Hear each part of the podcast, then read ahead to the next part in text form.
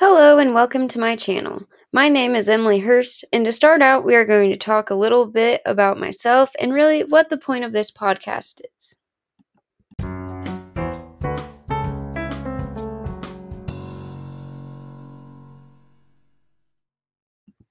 So, let's get into it. Like I said, my name is Emily, and let's start out with where I'm from. My hometown is Centerville, Washington, where I'm lucky to be a sixth generation cattle rancher. When I am not in Centerville, like currently, I live in Pullman, Washington, where I'm a senior at Washington State University, where I'm pursuing a career in the hopes of being an eighth grade history or English teacher.